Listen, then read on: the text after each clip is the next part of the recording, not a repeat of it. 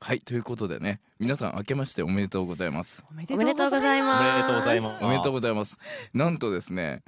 アフタートーク元旦からそ行うでいますす、よもうね、はい年末からずっと出てくださってるんですよ年末からですね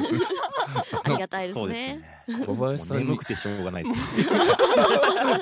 どんだけ収録してんだって話よね私もここで初めて明けましておめでとうございますって言いました今年本当ですね。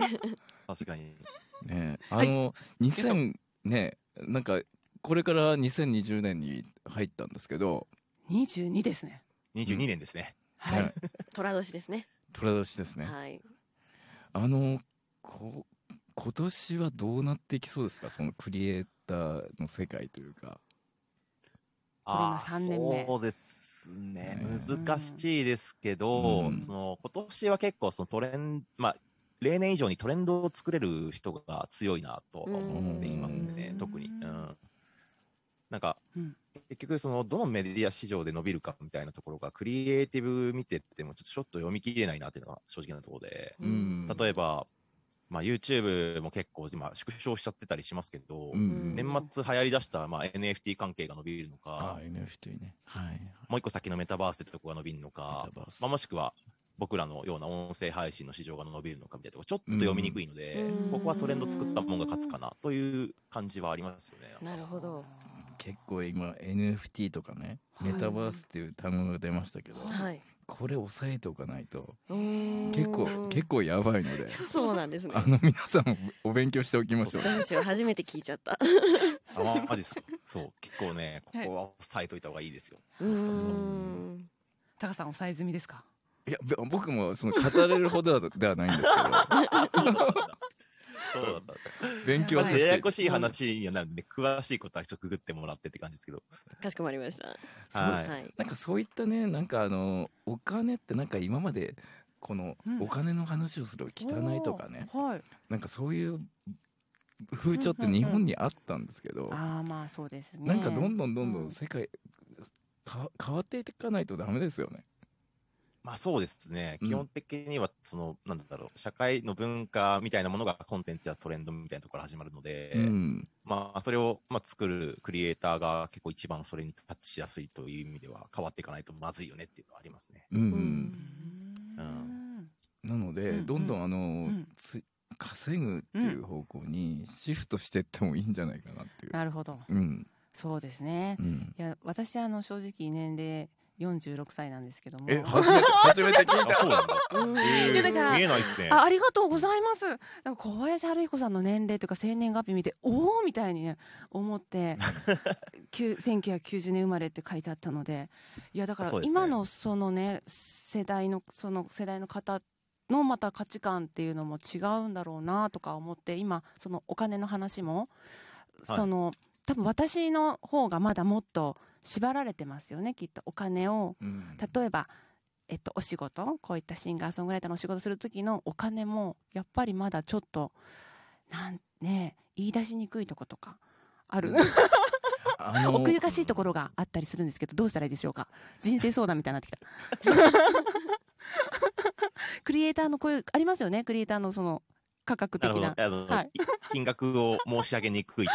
店舗お客さんに対 して。いや、なんか純粋に、なんですかね、そのまあ、2つじゃないですか、結局1個うんうが、そのまあ、関係値の話っていうのがまずあると思うので、はいそこの関係をちゃんと築けるかっていうのが、純粋にあるかなと思ってます。うんあのなんか仲が良いから逆に言いにくいみたいな話とかもよく聞くんですけど、ん僕は結構そのなんかよくあるじゃないですか身内だから安くしてもらうみたいな風潮なんか日本にあると思うんですけど、ありま僕すは基本ね逆、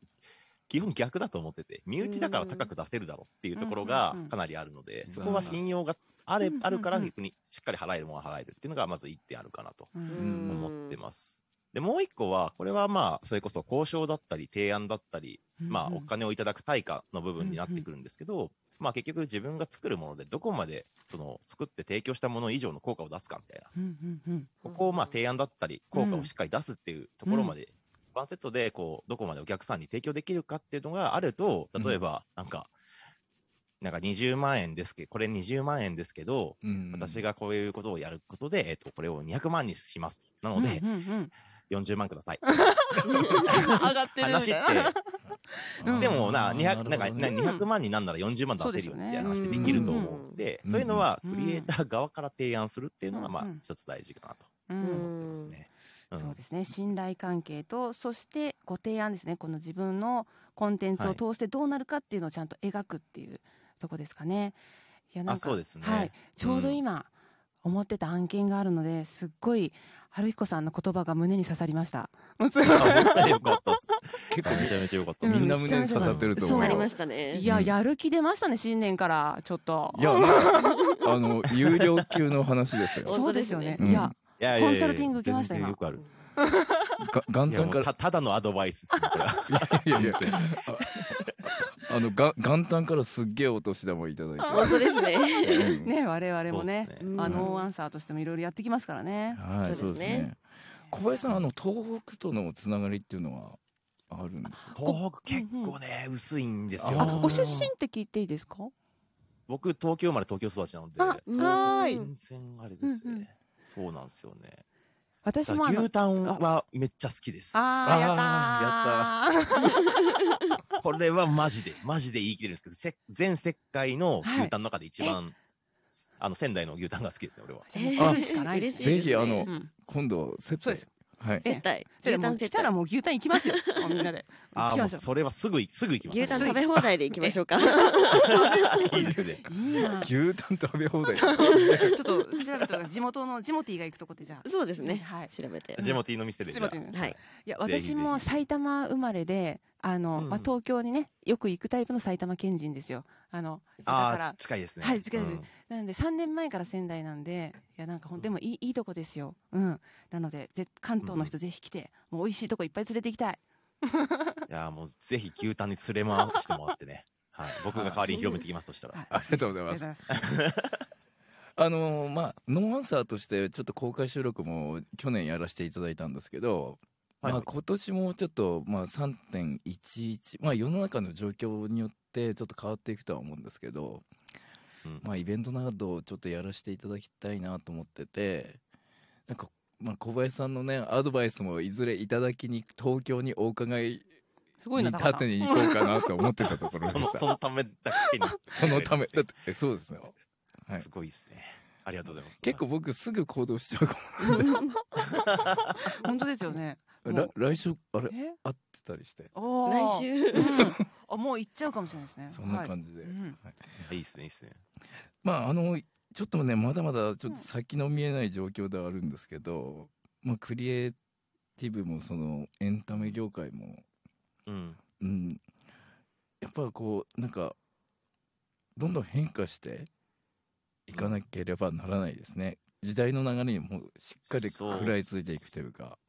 そうですね。なんか結局やっぱそのコンテンツとしての部分とか、うんあとはコミュニケーションとしてどうあるべきかみたいな部分とかううんんで3つ目がそのまあ実際のビジネスモデル、まあ、お金の入り方うんと出方みたいなところですけど、うんこの3つがちゃんと変化しないとそれはきついよねみたいな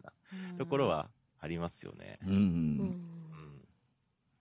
なんか多分いまだに音楽やってる人で CD だけ売ってたら積むと思うんですよ。あ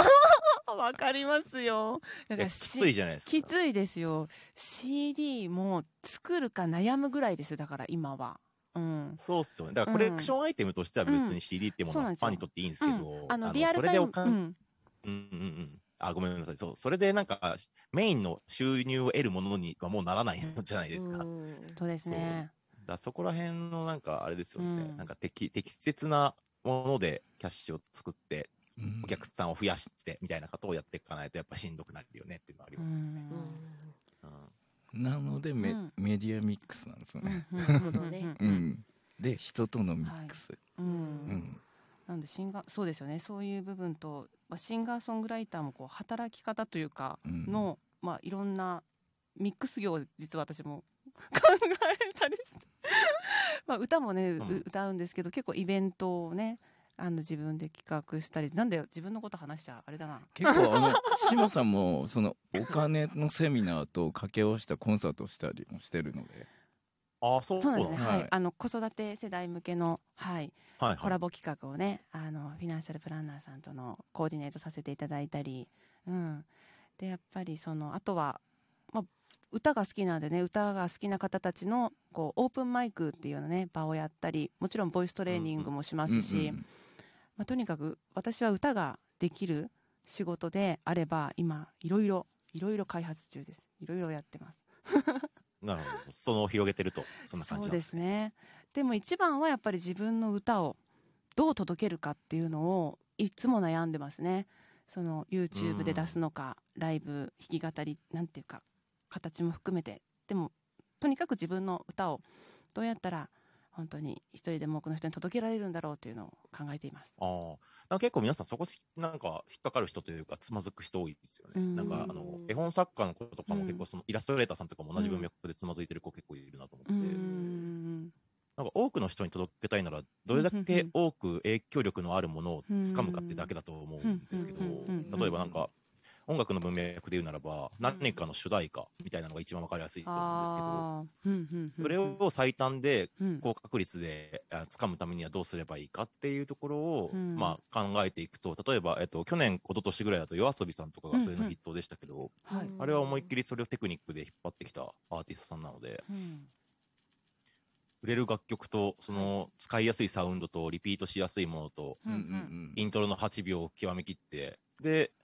あの、いろんな CM ソングだとか、アニメソングだとか、うんそういったものに選ばれるようなポジションを取って、で、うんそれの参考事例としては2015、6年に出てきた米津さんが多分一番参考事例だと思うんですけなるほどど、じゃあ米津玄師ってどういう曲作ってたっけ、っていうのは、もともとうん彼がボカロ、うんボーカロイドのうんうんうんはい楽曲を作ってたプロデューサーってとこからうんうんアーティストとして米津玄師出てきて、うんうんうんで、その文脈を、あの、今の現代に、まあ、3年後の今に当てはめたらどうなるかっていうのは、夜遊びさんたちを考えて、ああいうなるほ文ど脈を辿ってきているので、えそういう考え方で考えると、一番じゃあ、自分の楽曲が広まる